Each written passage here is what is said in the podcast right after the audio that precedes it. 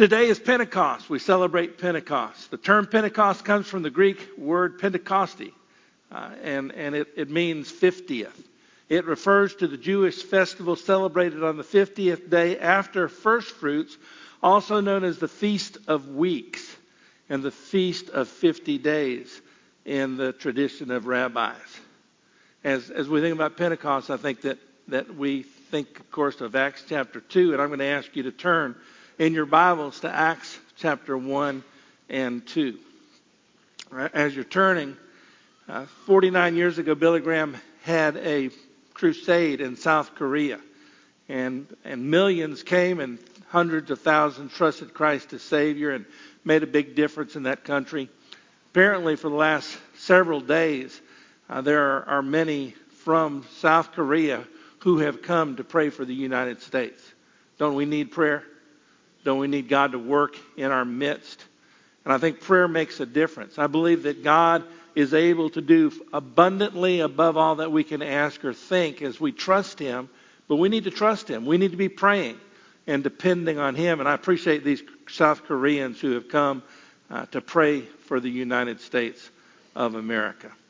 Acts chapter 1, we're going to look first of all at verse number 8. We've looked at it many times. Acts chapter 1, verse number 8. This is right before Jesus ascended up to heaven. You shall receive power when the Holy Spirit has come upon you, and you shall be witnesses to me in Jerusalem and in all Judea and Samaria and to the end of the earth. Jesus promised the Holy Spirit, and that's what took place at Pentecost. In fact, when we think about Pentecost, there are three priorities at Pentecost. So the first one is power. Notice it says, You shall receive power when the Holy Spirit has come upon you. Don't we need power? We, we live in an age in which there are power hungry men and women who want to control everything. That's not the kind of power I'm talking about. Instead, I'm talking about the power of the Holy Spirit the way the Holy Spirit works in our lives and through our lives to accomplish His will. And we definitely need the power of the Holy Spirit in our lives. Well, in Acts chapter 1, verse number 8, before He ascended to heaven, uh, Jesus promised that the Holy Spirit would come and that He would give us power. And in chapter 2, verses 1 through 5, or 1 through 4, we, we see that that's exactly what happened on the day of Pentecost. Or you got Jesus' death and resurrection. Resurrection was on, on Easter Sunday. Uh, 40 days later, Jesus ascended to heaven. 10 days after that, uh, the, the Holy Spirit came uh, onto the believers. We, we call that Pentecost. Uh, and, and again, that's, that's today. That's what we're celebrating. Chapter 2, verses 1 through 4. When the day of Pentecost had fully come, they were all with one accord in one place. And suddenly there came a sound from heaven as of a rushing mighty wind, and it filled the whole house where they were sitting. Then there appeared to them divided tongues as of fire, and one sat on each of them. And they were all filled with the Holy Spirit, and began to speak with other tongues as the Spirit gave them utterance. This was the coming of the Holy Spirit, and He came in power a rushing mighty wind. It was a, a sound of that. And we see in just a couple of verses that, that a lot of the people in the city came together because they, they heard the rushing wind. The, the tongues of fire uh, lit upon each one of them. They were filled with the Spirit. They started speaking in other tongues. That's the power of the Holy Spirit. Now, uh, Warren Wiersbe made a good point. Um, we, we are not to expect what happened at Pentecost to happen for us. This was a one time thing. It was the first time that the Holy Spirit had come on to believers to dwell in them. Now, he, he, he came to, to believers and helped them out many times, but he did not come and dwell in them. God's word in Romans indicates that if we don't have the Holy Spirit, we're not one of his. In other words, all of us that are Christians have the Holy Spirit dwelling within us. And that's what Pentecost is all about. The Holy Spirit coming in power, uh, the noise of a rushing wind, the tongues of fire lighting upon them. But, but when we think about power, we need to recognize the supernatural versus the natural. Sometimes we think that, that we just got to do our best. When it comes to living the Christian life, when it comes to witnessing, when it comes to being what God wants us to be, we just got to try our best. But unfortunately, our best is not good enough. Wouldn't you agree with that? Have you tried your best before and failed? I think that all of us have. That's why we need to focus on the supernatural, not just the natural. This power of the Holy Spirit in our lives. The works of the flesh are not very flattering in Galatians chapter 5, but the fruit of the Spirit is love, joy, peace, long suffering, gentleness, goodness, faith, meekness, self control. These are characteristics that we have not on our own strength or power, but instead through the power of the Holy Spirit working in us. So we need to recognize there's a difference between the supernatural and the natural, and God wants us to live supernatural lives. For some of us, that's, that's uh, encouraging because we know that we can't do it in our own strength. Uh, for some of us, it's challenging because we're not experiencing that like we ought to be experiencing that. It's a matter of depending on God, repenting in regard to our sin, in regard to our pride, in regard to our self effort, and relying on the Holy Spirit, relying on the Lord Jesus Christ to work, us, uh, work in us in a significant way. Keep your finger in Acts chapter 2 and turn to Ephesians chapter 3, verses 20 to 21. Ephesians chapter 3.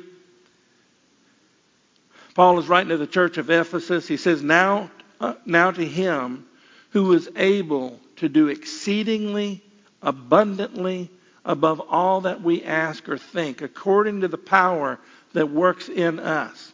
To him be glory in the church by Christ Jesus to all generations forever and ever.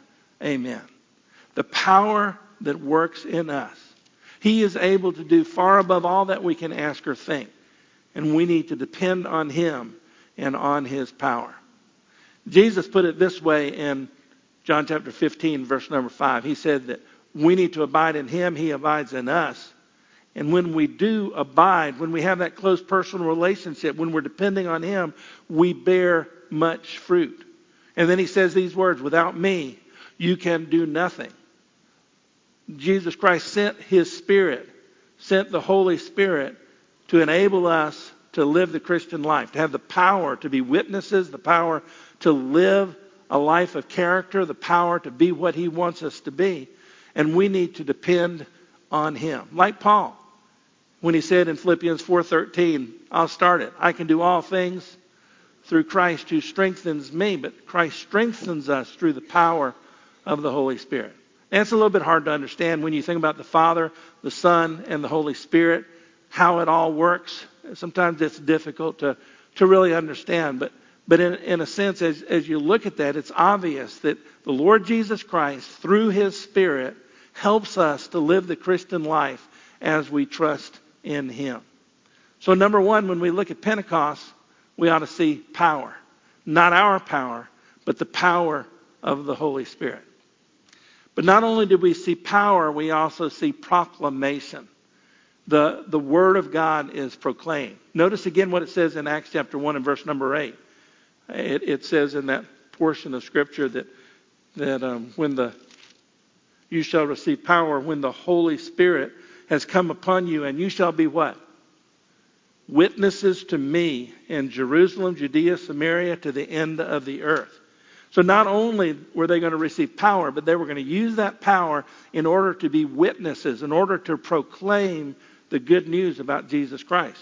Now, Acts chapter 2 came along, and Pentecost took place. And, and it was a situation where the Holy Spirit came, rushing mighty wind, the tongues of fire, and they proclaimed the good news about Jesus Christ. They, they proclaimed, the proclamation took place in two different ways. The first way was through the speaking in the language of the people, speaking in tongues.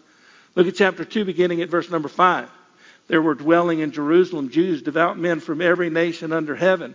When this sound occurred, talking about the, the rushing mighty wind, and talking about them being filled with the Holy Spirit and begin, beginning to speak in other tongues as the Spirit gave utterance, verse number 4. When this sound occurred, the multitude came together and were confused because everyone heard them speak in his own language. They were all amazed and marveled, saying to one another, Look, are not all these who speak Galileans? How is it that we hear each in our own language in which we were born? And then it talks about the different places where these, these Jews had come to celebrate Pentecost. They were all amazed, verse number 12, and perplexed, saying to one another, Whatever could this mean? And others were mocking and saying, They are full of new wine. So, so what happened is that, that the Word of God was proclaimed. They were praising God, they were speaking in tongues, they were actually speaking in the languages of the people who had come.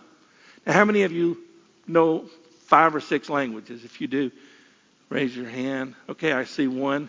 He's about five years old or something like that. Learning languages is, is difficult. Uh, I, I've learned dead languages, dead in that they are not normally speaking. I know a little bit of Latin, I know a little bit of Greek, I know a little bit of Hebrew. I do know a little bit of Spanish. Hablo español un poco solamente. Dos años en la escuela secundaria. Do y'all know what I said? Okay. It basically says I speak Spanish a little. I took two years in in, in high school, and I, I don't remember very much.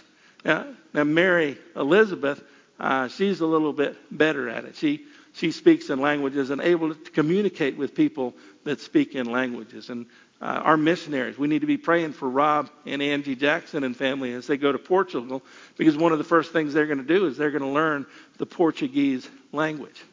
But in this particular situation, the Holy Spirit gave them the ability to speak in other languages, even though they had never spoken in the languages before. And everybody was amazed. They were confused. And I can understand why they were confused. In, in a sense, it was the, the reversal of Babel. You remember the Tower of Babel? Some people got together and they decided they were going to build a tower that would reach to heaven. They were very proud. And, and God made it where they couldn't understand each other. Well, in this particular situation, even though they spoke different languages, they could understand one another. So we are talking about the power of the Holy Spirit to help the apostles and disciples speak in other languages so the Word of God could be understood. Speaking in the language of the people. You know, as, as we think about witnessing today, don't we need to speak in the language of the people? So often uh, we, we send missionaries and we expect them to learn foreign languages and so on, but sometimes we here at home, we don't learn the languages of the people around us. I think sometimes we as Christians have our own vocabulary. And people that aren't churched don't understand what we're saying. They don't have a clue when we talk about substitutionary atonement and things of that nature. We need to try to speak in their language, make it as simple as possible as we communicate God's word. Wouldn't you agree with that? So, number one, through different tongues, through different languages, the disciples communicated the word of God. And then Peter preached a sermon. And, and Peter, when he preached the sermon, he, he focused on the Lord Jesus Christ. Isn't that where our focus ought to be? Fact, we talked about that last week, focusing on Jesus. And during the course of the sermon, one of the things that you need to note is that he used Scripture in his sermon. I remember still, and I've told you this before, I, I remember when I was in high school going to a church, uh, a choir that I was associated with. I wasn't singing in the choir, I was listening. Uh, last week might have been the only time I sing in the choir. I'm not going to say that. There's a possibility I'll do it again. But I was listening to the choir. They did a good job. And then the preacher got up and preached. And during the course of the sermon, he did not open the Bible at all. He did not even use a verse of Scripture that I remember. It was, it was really one of the most informative sermons I ever listened to. How not to do it. He, he talked about warm fuzzies. That was his main point, that we ought to give each other warm fuzzies. Well, my perspective is that we need to communicate God's word. All scripture is given by inspiration of God and is profitable for doctrine, reproof, correction, instruction in righteousness, that the man of God may be perfect, thoroughly furnished to all good works. So what we need to do is we need to, as we proclaim God's word, we need to proclaim God's word. We need to use scripture. and he quoted the Old Testament quite a bit. I'm not going to go over the whole sermon. Don't want to take too much time, but there's several things to note. No, number one, he talked about the fact that Jesus died. In verse number 22, men of Israel, hear these words Jesus of Nazareth, a man attested by God to you by miracles, wonders, and signs which God did through him in your midst, as you yourselves also know. Him being delivered by the determined purpose and foreknowledge of God, you have taken by lawless hands, have crucified, and put to death. So we, we're talking about the, the crucifixion, the death of Jesus Christ. And that's the first part of the gospel. The gospel is, first of all, that Jesus died. Now, he was, he was pretty forthright, was he Now, He was pretty blunt in his communication. He basically said, This man, Jesus, he lived a good life and he did miracles, and God had ordained beforehand that, that he should die on the cross, and you put him to death. He was not speaking in politically correct language. My responsibility is to preach God's words to you, even if it's stepping on your toes. And I think that that's one of the things I like about Catawba Baptist Church. You want me to preach the word of God, even if it steps on your word. But Jesus talked about the fact that Jesus, excuse me, Peter talked about the fact that Jesus died. And he talked about the fact that he rose again. Verse number 24 of Acts chapter 2, whom God raised up, having loosed the pains of death, because it was not possible that he should be held by it.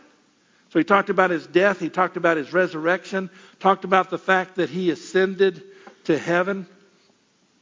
We see uh, in verse number three, therefore, being exalted to the right hand of God and received from the Father the promise of the Holy Spirit, he poured out which that which you now see and hear. He talked about the promise of the Holy Spirit. Uh, he was he was dealing with the gospel. Jesus died. Jesus rose again. Jesus ascended to heaven. Uh, Jesus sent the Holy Spirit or promised the Holy Spirit, and that was what was taking place. And then the question was this how should we respond? Look at verse number 36. Therefore, let all the house of Israel know assuredly that God has made this Jesus, whom you crucified, both Lord and Christ. When they heard this, the people were cut to the heart and said to Peter and the rest of the apostles, Men and brethren, what shall we do? Then Peter said to them, Repent, and let every one of you be baptized in the name of Jesus Christ for the remission of sins, and you shall receive the gift of the Holy Spirit. For the promise is to you and your children, to all who are far off, as many as our Lord will call. You know, as, as we look at that, um, sometimes we think, well, does that mean that, that we have to be baptized in order to be saved? Repent and be baptized for the remission of sins? Well, the Greek word is eis. It could be translated not just for the remission of sins, it could be on account of or because of the remission of sins. And as we think about baptism, it doesn't say in other places that we need to be baptized in order to be, to be saved. Uh, this is the primary place where it seems to say that, but the Greek translation, again, repent and be baptized, it could be translated because of the remission of sins. In other words, we need to repent, believe, call on the name of the Lord Jesus Christ. In fact, verse number 21, it shall come to pass that whoever calls on the name of the Lord shall be saved. Jesus, of course, was the one that said, John 3.16, For God so loved the world that he gave his only begotten Son, that whoever believes in him should not perish, but have everlasting life. But we do need to repent. We need to change the way that we think, because that's what repentance is all about. And we need to turn from our sin and trust Jesus Christ as our Savior in order to be saved. And when we have been saved, uh, we need to be baptized to let the world know that we know Jesus Christ in a personal way. So, first of all, we have power, the power of the Holy Spirit, to help us to witness, to help us to live for Him. Number two, proclamation. We are His witnesses. And and the, the disciples spoke in tongues, and the people understood because they were speaking in their languages. And then Peter preached a sermon talking about the fact that Jesus died. He, he rose again. He ascended to heaven. He sent the Holy Spirit. And that was what was taking place in Pentecost. And then what were they supposed to do? Uh, they were supposed to, to repent, to believe Jesus Christ and trust Him as Savior. That's how we need to respond to the preaching of the word. And that's exactly what happened. Look again at verses 40 to 47, we're going to talk about participation. Because it's not just a matter of the Holy Spirit giving power and some people, the disciples and Peter, proclaiming or, or engaging in proclamation. The, the early church had a lot to do with participation. And these are, there, there are various things that, that happen there. And uh, there were really too many to put on the piece of paper that we have. We're going to go over the different ways that they responded. Verses 40 and 41. With many other words, he testified and exhorted them, saying, Be saved from this perverse generation. Then those who gladly received his word. The first thing we need to do as we participate in what's going on is we need to receive the word. We need to be receptive to what God has to say. You know, in a sense, when, when we think about the gospel, there, there are two things we can do with it. We can say yes and trust Jesus Christ as Savior, or we can say no and reject Jesus Christ as Savior. John 1.12 says, As many as received Him, to them gave He power to become the children of God, even to those who believe on His name. So when we hear the gospel, what we need to do is to receive it. Receive the word, receive the gospel that is presented to us.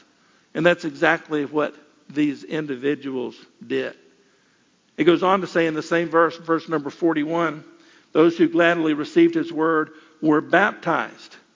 Now, baptism, again, is a symbol of what we've done. Basically, when we go under the water, the word means immersion. When we go under the water, it means that we are saying that Jesus Christ died for me and he was buried.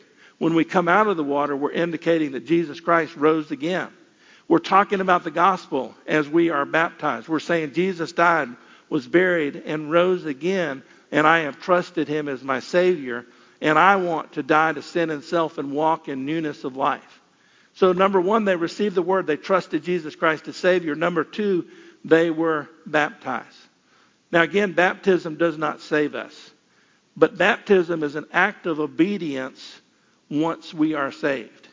If we've trusted Jesus Christ as Savior, we understand the gospel, we've said yes to Jesus Christ, then we ought to be baptized. We ought to, to, to follow the Lord in baptism. It's an act of obedience. In fact, the Great Commission, Matthew chapter 28, uh, verses 19 through 20, it talks about us making disciples by going, sharing the gospel, by baptizing and by teaching them to observe all things, whatever I've commanded you.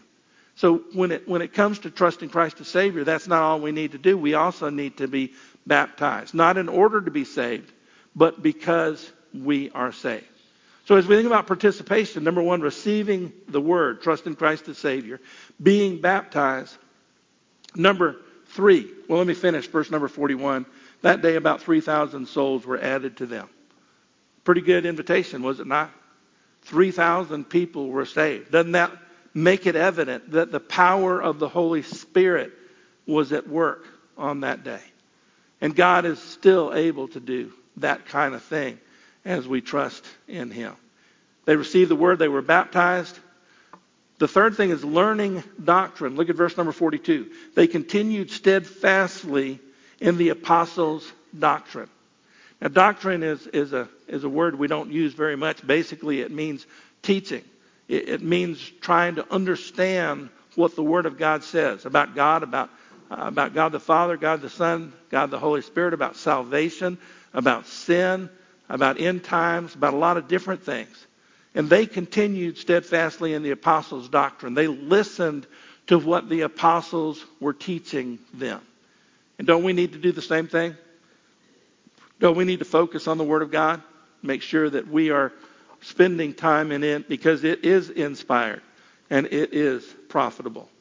2 Timothy 2:15 says, "Study to show yourself approved to God, a workman that does not need to be ashamed, rightly dividing the word of truth." So, receiving the word, being baptized, learning doctrine, fellowshipping together. Verse number 42, they continued steadfastly in the apostles' doctrine and fellowship. What is fellowship? It's been described as two fellows in the same ship. It's basically spending time together.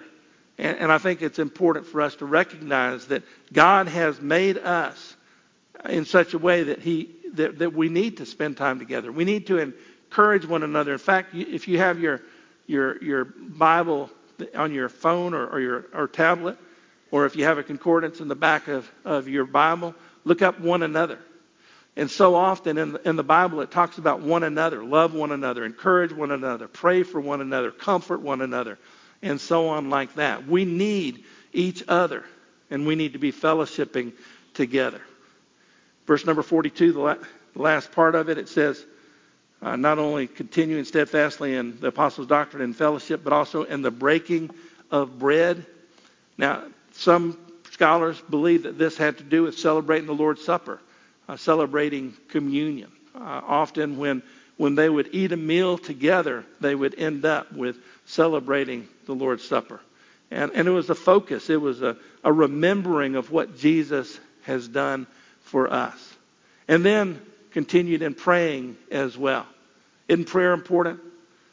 The, the effectual, fervent prayer of a righteous man avails much. As we think about God working in a significant way, prayer is very important. That's one, one reason I appreciate the Koreans coming and praying for our nation because prayer really does make a difference, and we need to be praying.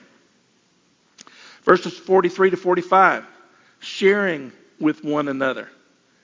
Then fear came upon every soul, and many wonders and signs were done through the apostles. Everybody wasn't doing it, the apostles were doing it.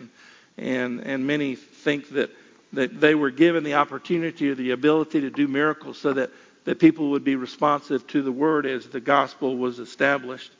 Now, all who believed were together and had all things in common, and sold their possessions and goods and divided them among all as anyone had need. In other words, they, they shared. If somebody in, in the church, if somebody in the congregation, the ecclesia, if they had a need, then somebody else in the church would, would meet that need. Uh, they, would, they would sell property if they needed to. This happened in, in Acts chapter 4 and Acts chapter 5. Barnabas sold some property and brought it to the church. And then Ananias and Sapphira, uh, they sold some property, brought part of it to the church, did not bring the rest. And it was interesting. Peter, Peter said, when you had it, it was your own. And when you sold it, you could do with it what you wanted to do. You didn't have to give it all. But the problem was you lied and said that you gave it all. So this was not a compulsory thing. It was not a thing where the, the people were mandated to do it. But because they loved one another and because they were trying to meet the needs of one another, they shared with one another. And aren't we supposed to do the same thing? Know, as I think about Catawba Baptist Church, there, there are so many of you that share. There's so many of you that seek to meet the needs of others. And I think that is, is excellent. Verse 46. So continuing daily with one accord, they experienced unity. Aren't we supposed to experience unity? We're supposed to. Do, do we agree on everything? Do y'all agree with everything that your spouse says or your children say or people in your Sunday school class say? We, we can disagree. That's not a problem. And when we disagree, we need to try to study God's Word and understand what God's Word says. But so often, things that we disagree on aren't found in Scripture. They're just other things uh, that, that come about that we disagree about. But the, the issue is this not that we disagree, that's not a big problem. The problem is that we disagree disagreeably. In other words, we're not Christ like in our disagreement.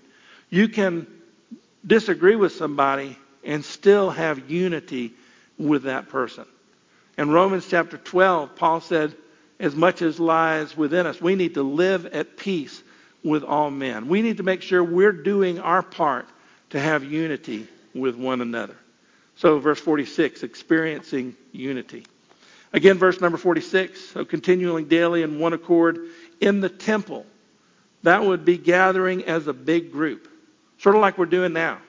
Uh, we gather as a, as a significant group of people and we worship the Lord, we study God's Word, and so on, like that.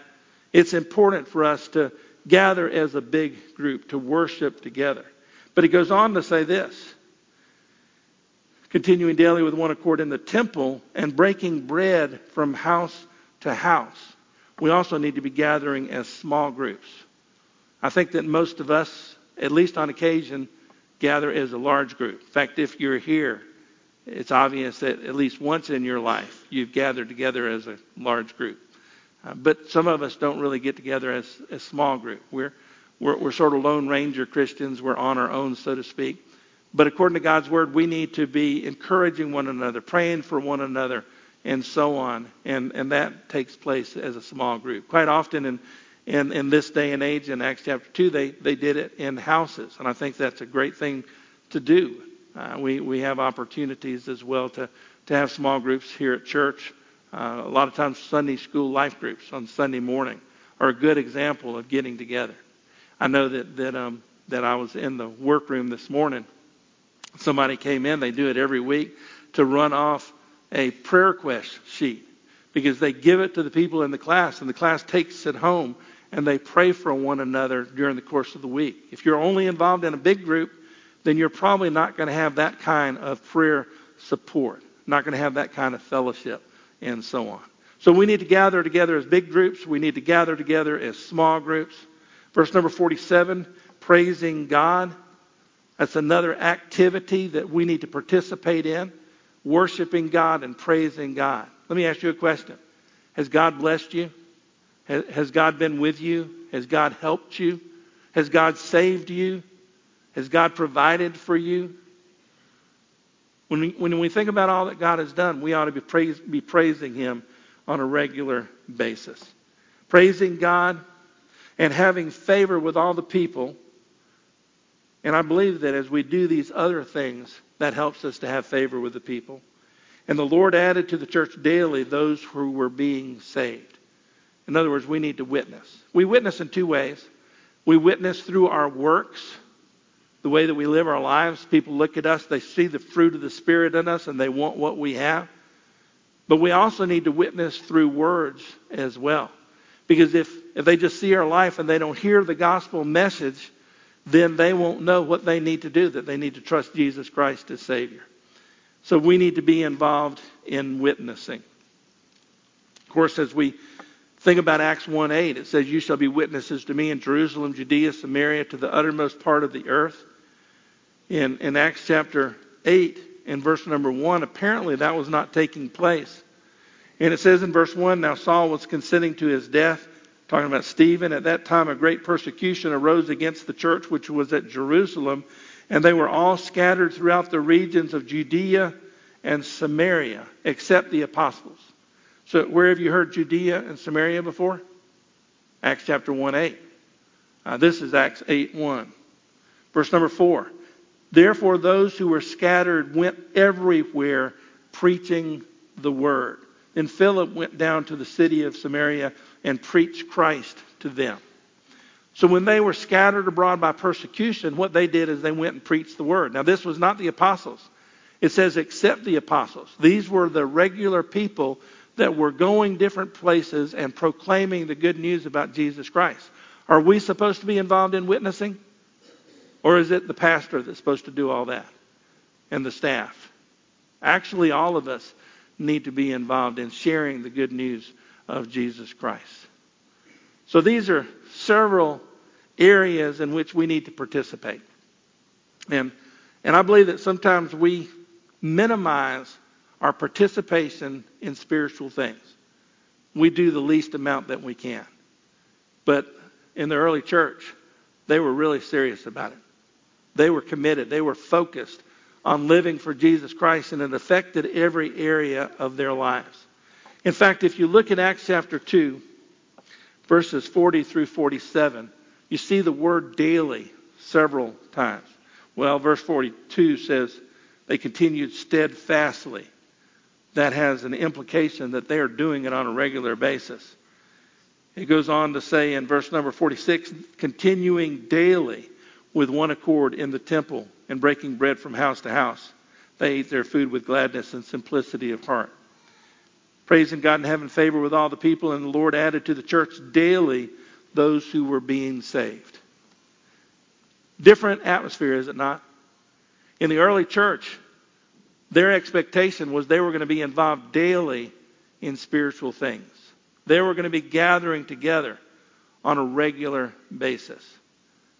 But in, in the church in America today, if we can get people to come once a month, sometimes we feel like we're doing well. Doesn't that sort of reflect on our commitment level? Now, I'm not talking to you unless you need to be talked to. God's word is clear that we ought to seek first the kingdom of God and his righteousness. I think all of us would agree with that.